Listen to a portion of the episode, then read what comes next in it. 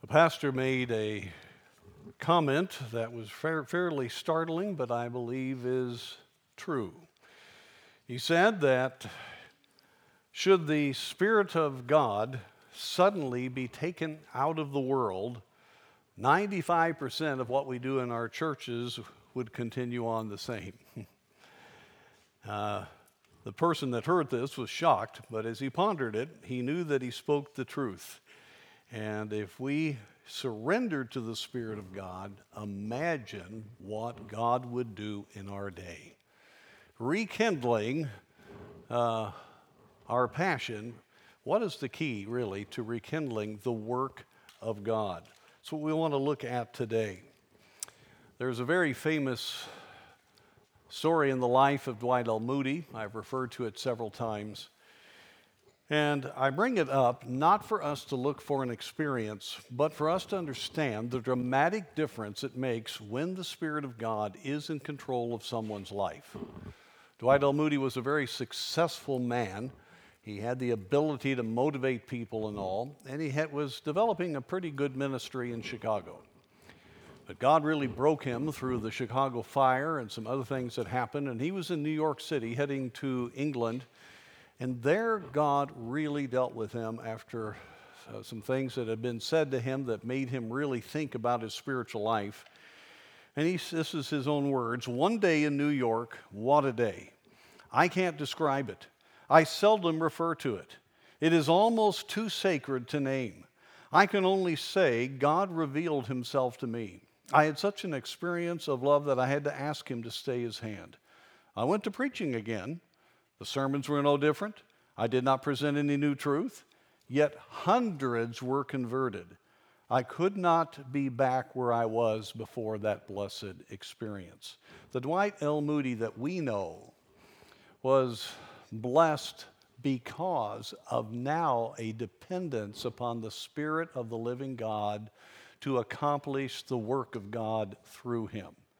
Now, again, do not look for the experience here, but the fact is there is a huge difference in a believer's life when they are truly living through the power of the Spirit. Galatians chapter 5, if you'll turn there with me, very familiar passage, but one that is just full of truth. I'm going to do my best to get through this here this morning. And if you can think and listen quickly, I want to get some uh, truth here across that I believe can make a great deal of difference in our personal lives, which will then obviously change our families and the work of God. Because we cannot conjure up our own passion. We must have the heart of God, and that can only be through the work of the Spirit of God. But I want to look at the problem first. And so, first of all, let's look at the exposure of our false security why we as believers think we can get by without a very clear, definite walk with God moment by moment. And as we look at this false security, first of all, there's the dependence upon human works. This is just the normal default position of our human, humankind. That's why so many people miss what salvation is. They depend upon their religious works, their human works, whatever it is, to think they are part of getting to heaven. And until you realize that it is an impossibility for man to get to heaven, uh, you're not going to come into a saving relationship with Jesus Christ. It's all of God. And yet, believers can run into that same problem. In fact, one of the core uh, issues in Galatians is this matter that the Galatians were being corrupted by those that were saying, yes, salvation is by grace, but you have to still do follow the Judaistic uh, traditions and so forth to be able to be the kind of Christian that will please God. And in the first uh, 12 verses in uh, Galatians chapter 5, he has some very strong language under inspiration here about this. I'm not going to take the time to go through this, but he talks about uh, you don't need to be, the matter of circumcision is not the issue. Uh, you, this matter of the works and depending upon uh, religious aspects. In verse 12, he ends that section very strongly. I would that they were even cut off which trouble you.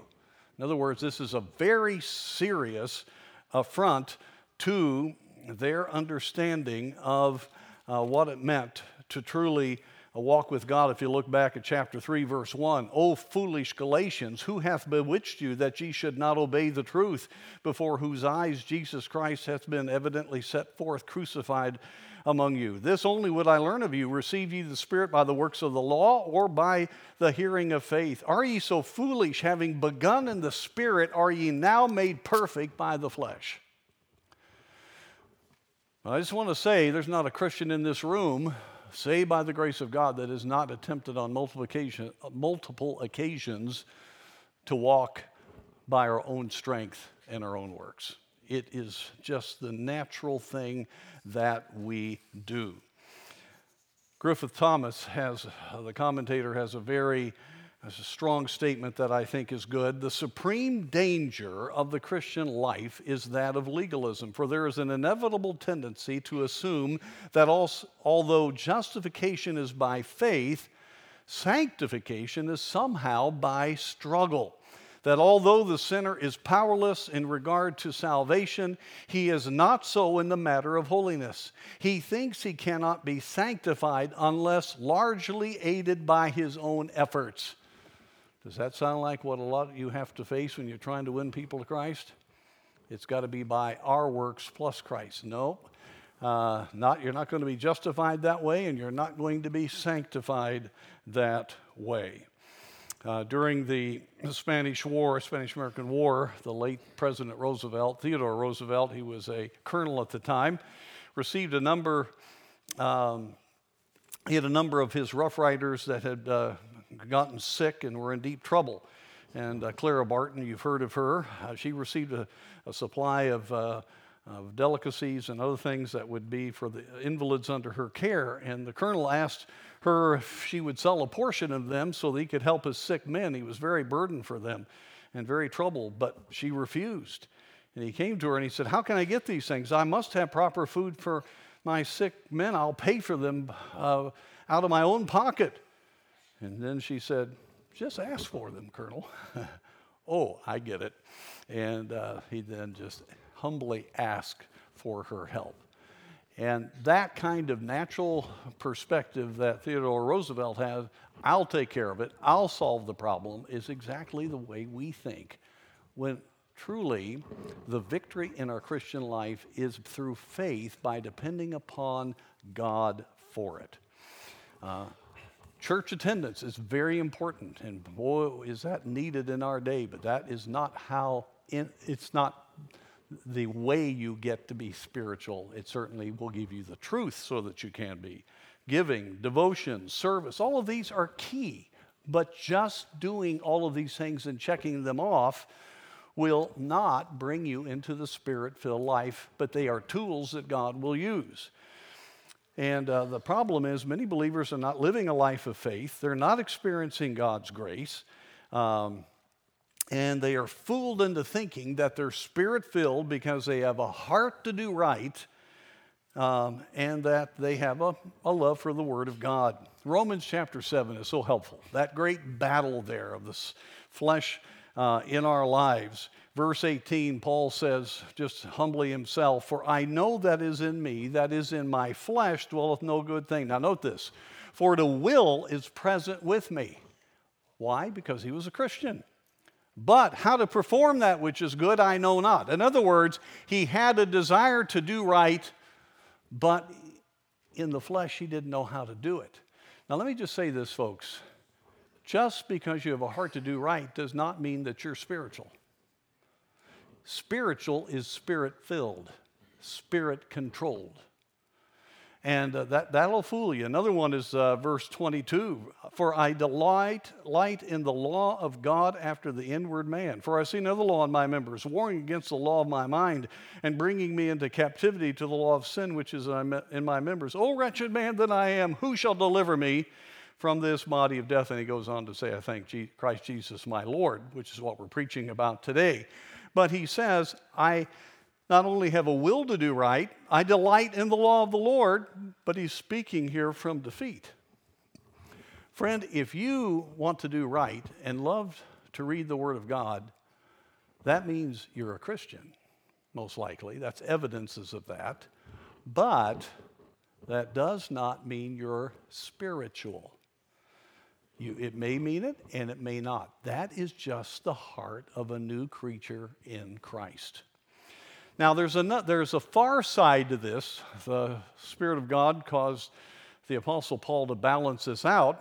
Not only uh, can we think we're spiritual because we're doing all these things, and we're pretty good, but then today we really have this problem. There's a dependence upon spiritual liberty. Look with me back in chapter 5 at verse 13.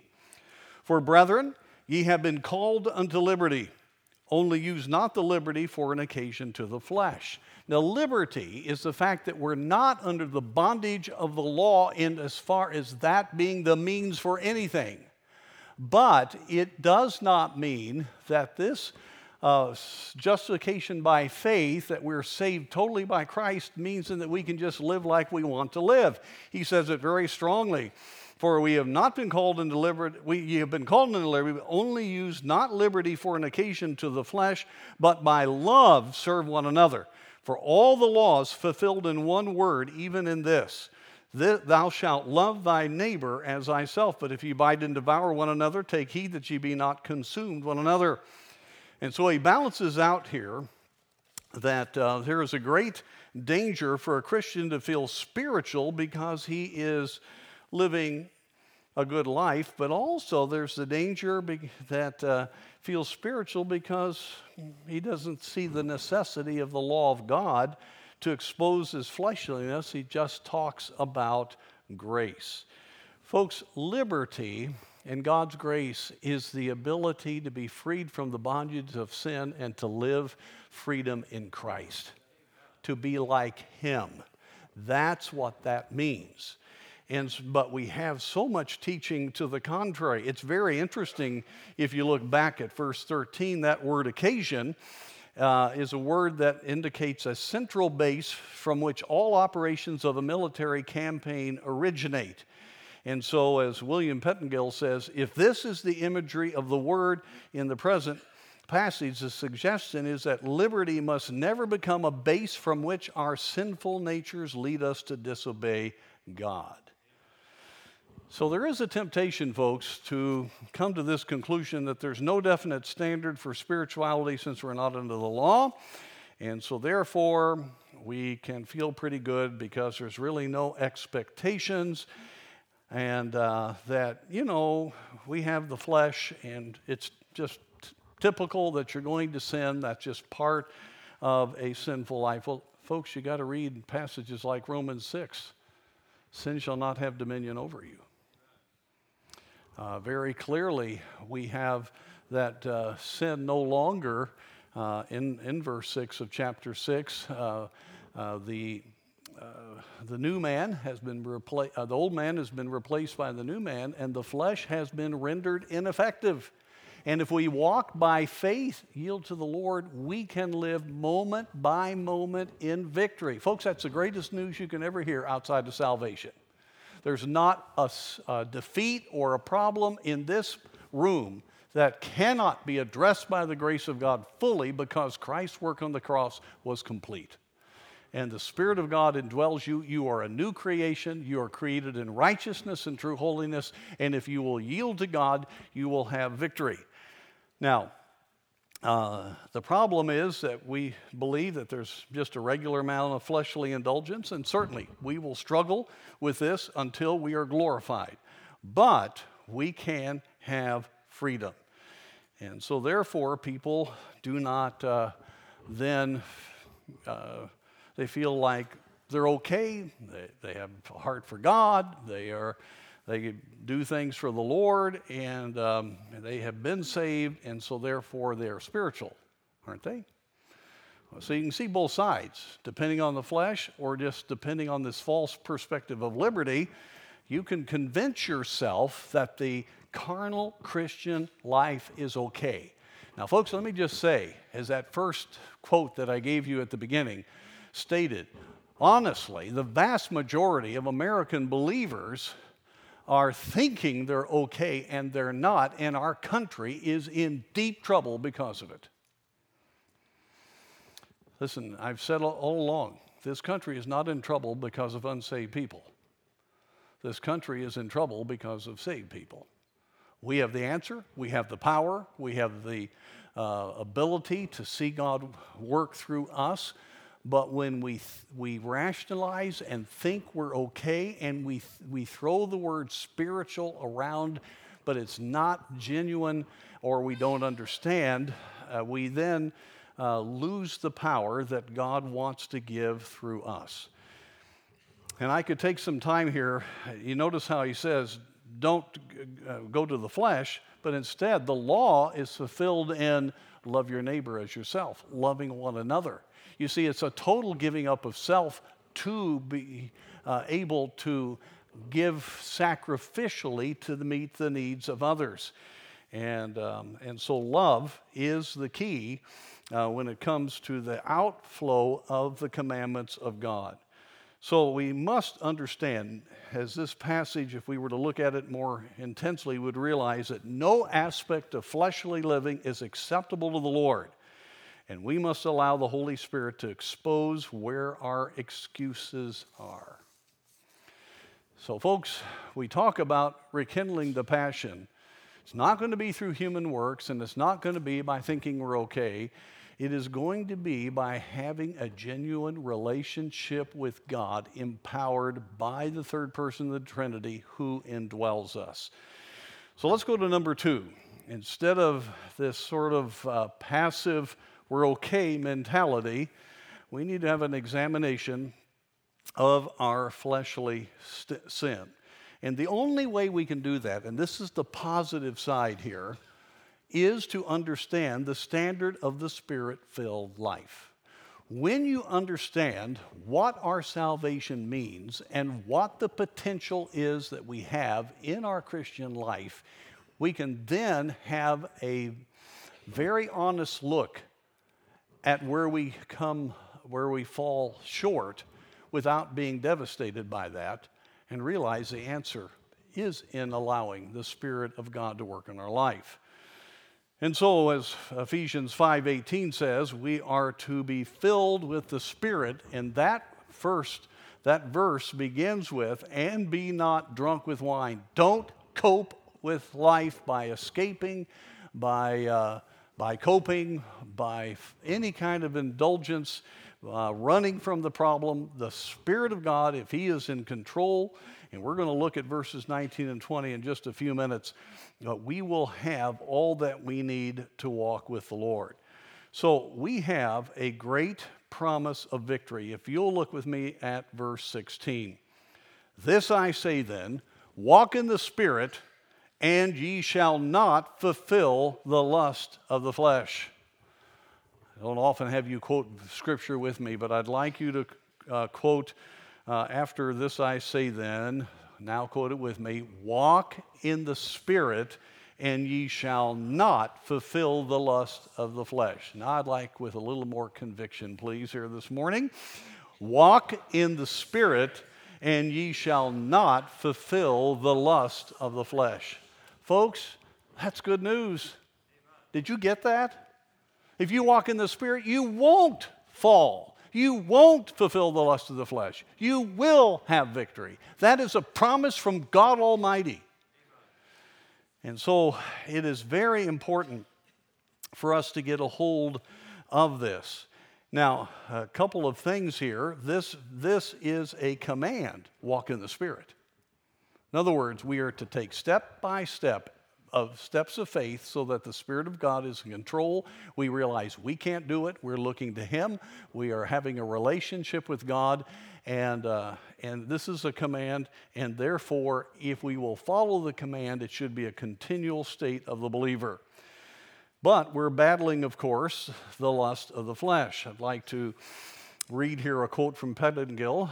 The lust of the flesh is simply any kind of selfish desire the great problem in the Christian life is how to avoid living selfishly and getting victory over selfish desires. The answer is found here. We are to walk in the Spirit, or rather, by the Spirit, And if we walk by the Holy Spirit, if we yield ourselves to Him, if we present our bodies to Him and give Him the right of way in our lives, He will give us triumph over selfish desires. The Holy Spirit is more powerful than our fleshly desires. And remember, our spirit has been regenerated. Our flesh, our body of sin, is powerful, but it is no match to the Holy Spirit. It is no match to our new creation, newly regenerated spirit once we are saved.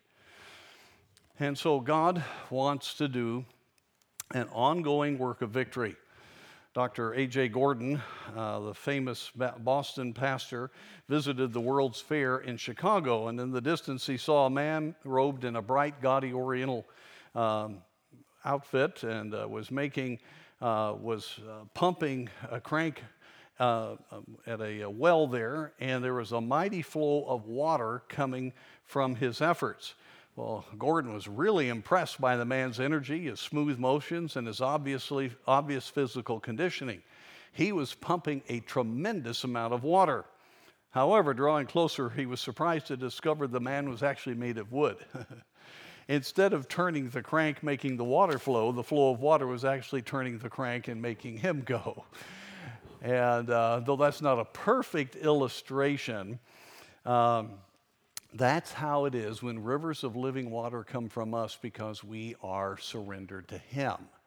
And the Spirit of God enables us to think like Christ, to have the mind of Christ, uh, to have His wisdom, to have the power that we don't have to accomplish His work, and then to have the great strength and grace to say no to sin, as we saw from Titus chapter 2 a couple weeks ago, what great promises those are. And so the Spirit of God will enable us to do that which we could not do if we are not yielded to Him. That's why so many Christians are discouraged. They've got addictions, they've got problems, they've got uh, depressive issues. It's because they're constantly trying to do it themselves or just feel like it's just inevitable they're going to sin. This matter of the Christian life doesn't seem to really apply to them as it ought to. They don't have that personal relationship with the Lord, and they're not seeing the miracle of God changing them and changing their mind and changing their life and, being, and seeing God do a mighty work through them. And uh, so that's why rekindling the passion comes from the Lord.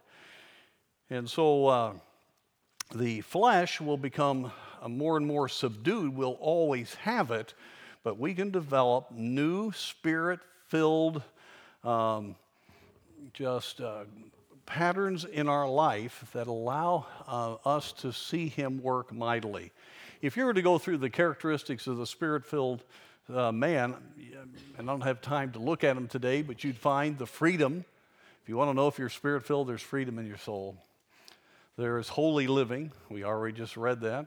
Galatians 5 16, you will not fulfill the lust of the flesh. There's truth understood. John 16, 13, howbeit when he, the Spirit of truth, is come, he shall guide you into all truth.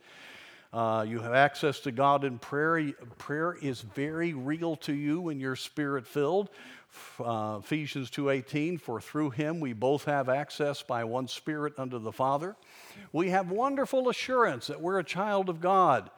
Uh, Romans 8:16, the Spirit itself beareth witness with our spirit that we are the children of God. We have leadership in prayer. Romans 8, 26 and 27 talks about how the Holy Spirit helpeth our infirmities and uh, enables us to make intercession with groanings which cannot be uttered. The Lord Jesus, the last thing he said is that we would be witnessing. Ye shall receive power after that the Holy Ghost is come upon you, and ye shall be witnesses. You see, when there's assurance, when there is uh, just a reality of prayer, when we're seeing God work in our life, um, when we have uh, just that victory in soul winning, what's happening there? Yes, some of those things can be done through the energy of the flesh outwardly, but when that's the regular heart of a Christian, that is what the Spirit of God enables us to do. And there's joy. I read uh, Ephesians 5:18, "Be filled with the Spirit." The next verse talks about speaking to yourselves and in psalms and hymns and spiritual song, singing and making melody in your heart to the Lord. Verse 20, giving thanks always for all things. This is what happens when you have um, a spirit filled victory in your life. You have a, a God consciousness, you have a thankfulness, not a bitterness. You're not reacting, and God is working. Does that sound pretty good? That's, that's what the Spirit does, not what we do. Now, that becomes us, but we have to have His power. Now, if you look down with me at verse, uh, uh, verse, excuse me, verse 22, very familiar verses here. But the fruit of the Spirit is love, joy, peace, long suffering, gentleness, goodness, faith meekness, temperance, against such there is no law. Now, here is directly what the Spirit of God go, uh, does, and I'm going to just quickly go through these. Love. This is amazing. We are selfish by nature. We do not love naturally. We have affection. Sometimes it can be very noble affection, but true sacrificial love is rare the closest thing is deep family love and commitment. But when we're spirit filled, God enables us to do the unthinkable, unthinkable to put ourselves uh, under what needs to be done for others. The spiritual characteristics of love are to be like God, to seek the highest good for others no matter who they are.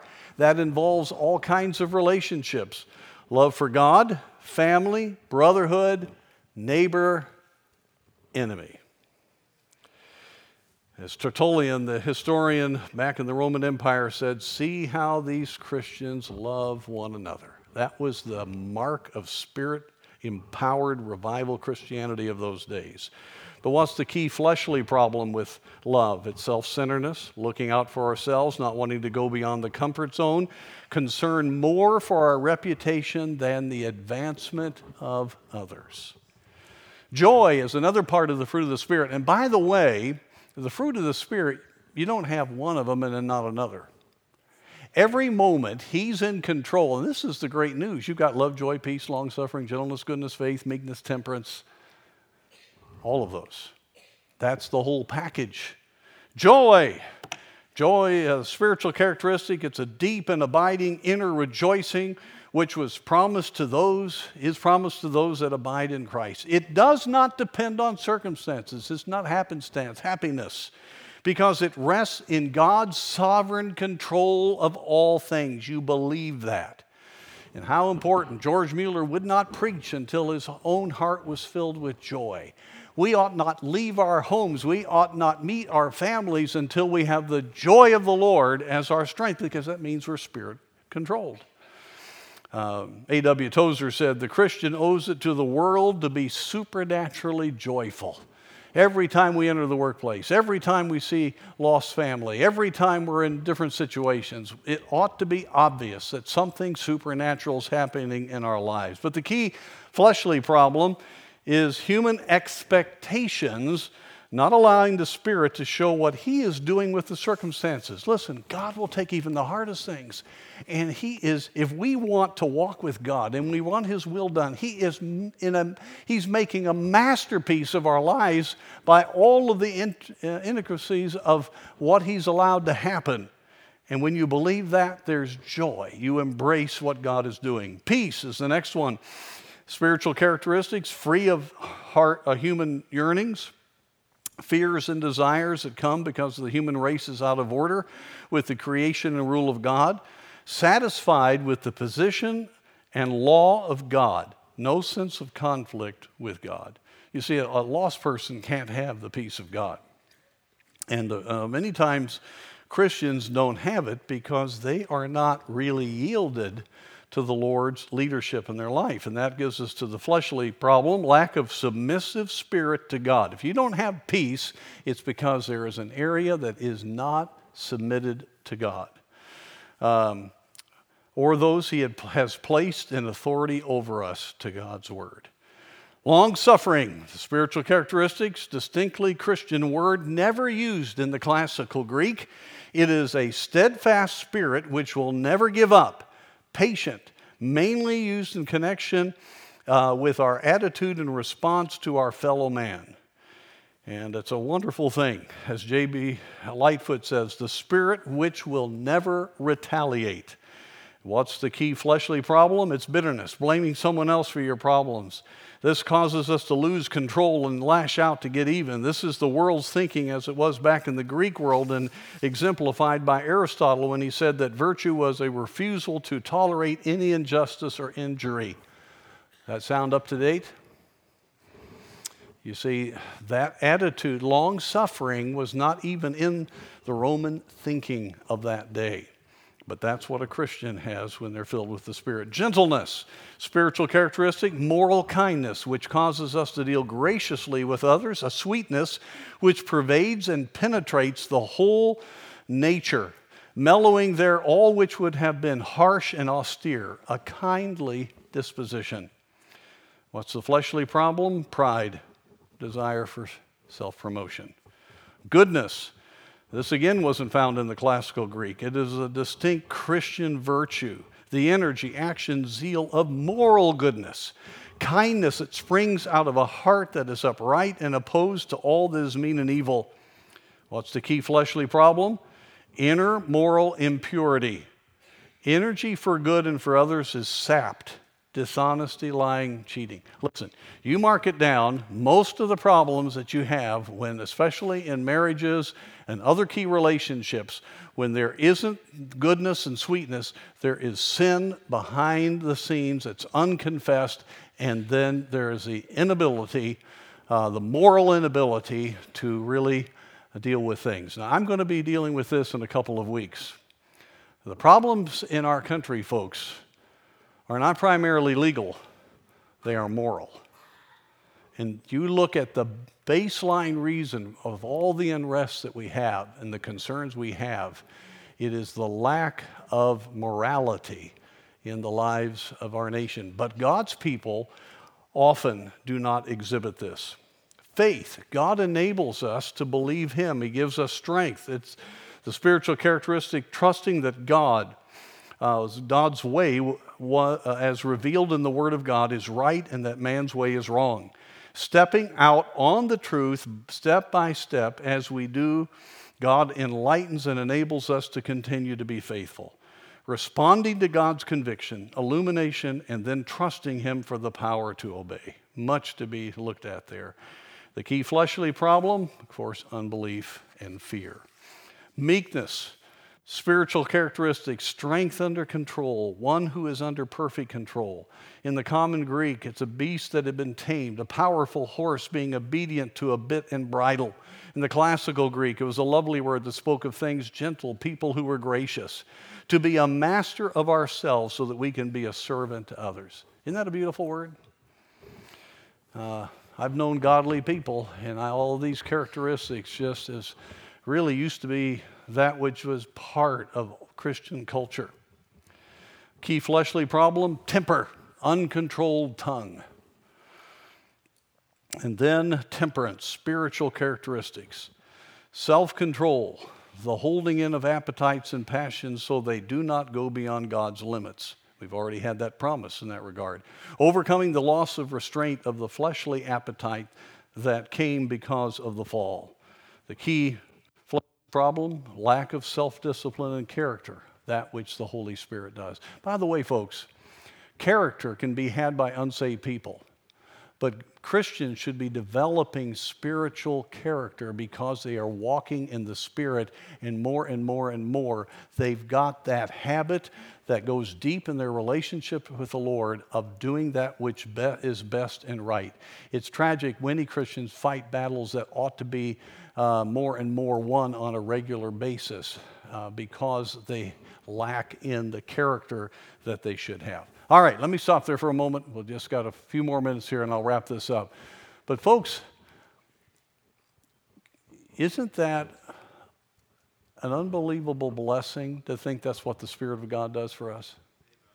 How many of you would agree that your heart's desire is to be all that I've just talked about when it comes to the spirit filled life. Don't we want to live that way? Don't we yearn for goodness? Don't we yearn for that in our lives and the lives of others? Well, my friends, that's not a hope so. If you're a believer here today, you are indwelt by Him. You are indwelt by the Spirit of the living God. You, if you will walk in the Spirit, allow Him to have full control of your life, to be yielded to His Lordship, that is the way He will live through you. And your life can become a real picture of Jesus Christ. That's what the world desperately needs to see. But there's the seriousness of the flesh control life. And in, I'm not going to detail this at all, but let me just read. Now, the works of the flesh are manifest, which are these adultery, foreign fornication, uncleanness, lasciviousness, idolatry, witchcraft, hatred, variance, emulations, wrath, strife, seditions, heresies, envyings, murders, drunkenness, revelings, and such life, of the, which I have told you before, and I have also told you in time past, that they which do such things shall not inherit the kingdom of God. Now, folks, what he's saying here is to believers. And he said, These are characteristics of the lost world. It ought not be in the lives of God's people. But you know, the list that I just gave you are the uh, leading themes of uh, modern television, right? And entertainment, video games, social media, even talk shows. How can we feed on that which God hates? Believers, we need to understand that uh, God wants to free us from sexual sin. He wants to free us from idolatry. He wants to free us from re- uh, relationship sins in which we keep reacting and have wrong responses to others. He wants to free us from the power of this world. All of these things are mentioned here. And we need to be able to understand the beauty of what He wants in our lives. An artist asked a friend of, uh, to come to his studio to see his latest painting. And at the time appointed, he was shown to a dark room. He made him wait there 15 minutes. Finally, the artist came in, greeted him, and conducted him to the studio. Before he left, the artist said laughingly, I suppose you thought it was really unique to be left in that dark room so long. He said, Well, yeah, I did. He says, Well, I knew that if you came into my studio with the glare of the street in your eyes, you could not appreciate the fine coloring of the pictures. So I left you there until the glare had worn out from your eyes. And, folks, the glare of this world and its sin is so in our eyes today. Spiritual things just don't mean that much. And everybody here can relate to that. You see somebody just reveling in the things of the Lord and you wonder, what's wrong with me? You've got the same spirit. In many ways, you know the same truth. But because the Spirit of God has not been in full control, because we haven't been dependent on Him, haven't been trusting Him, haven't been yielding to Him, we've been living according to the normal survival in life and the normal ways of coping. Be, be not drunk with wine, though it may not be wine, hopefully. Uh, other things in life, be filled with the Spirit, Ephesians uh, 5.18. And what happens is, there is just not that understanding, that heart for, that reality of spiritual matters. And that's why there's this battle between the flesh and the spirit. You find that back in verse 17. For the flesh lusteth against the spirit, and the spirit against the flesh. And these are contrary the one to another, so you cannot do the things that you would. And so you've either got to determine to be uh, led by the Spirit and have the miracle of His grace, or you will be controlled by the flesh. There is no neutral ground for a believer. The good news is you can have complete victory. The bad news is do nothing and you'll have no victory. You might look good, but you're not having victory. You don't have the power of God. You don't have that real relationship. God is not accomplishing His will. And when we do sow to the flesh, we will of the flesh reap corruption. And so, just in conclusion, the explanation of our faith solution, if you look with me at verse 24, and they that are Christ have crucified the flesh with the affections and lusts. That's a fact. We are in Christ. So, therefore, we don't have to be controlled by the flesh. I refer to Romans 6 6, knowing this, that our old man is crucified with him, that the body of sin, that's our flesh, might be destroyed, better translated, might be rendered ineffective, that henceforth we should not serve sin. Sin does not have to have dominion over us. We have victory. And as military tacticians, as they talk about getting ready to battle, they talk about a good ready. Well, I'm telling you, Jesus Christ has made a good ready for us. He has given us the victory at the cross, and He has provided the Spirit of God, God Himself in us, to give us glorious victory. But we're to live in the Spirit. We are, the victory is commanded, and we are to live in the Spirit. Now, folks, God wants to rekindle the passion. But it's not going to come through fle- it's not going to come through flesh effort, and it's not going to come by just living in a false concept of liberty.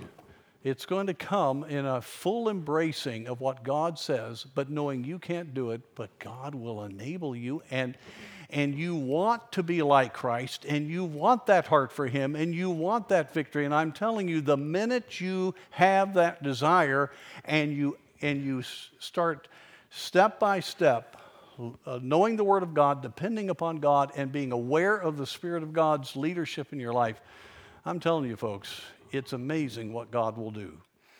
We talk about living a life of miracles.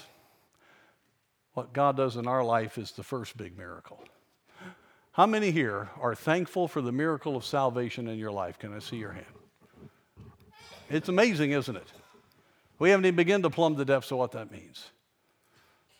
But how thrilled are you about the victory of Christ in your life? It's just as assured. It is your inheritance.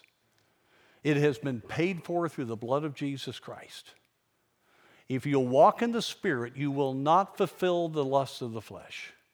And my friends, when we start walking with God, there is a passion that begins to come in our soul. We begin to love the Lord. We have no problem leaving the allure of, of the world. We begin to realize what our life is about.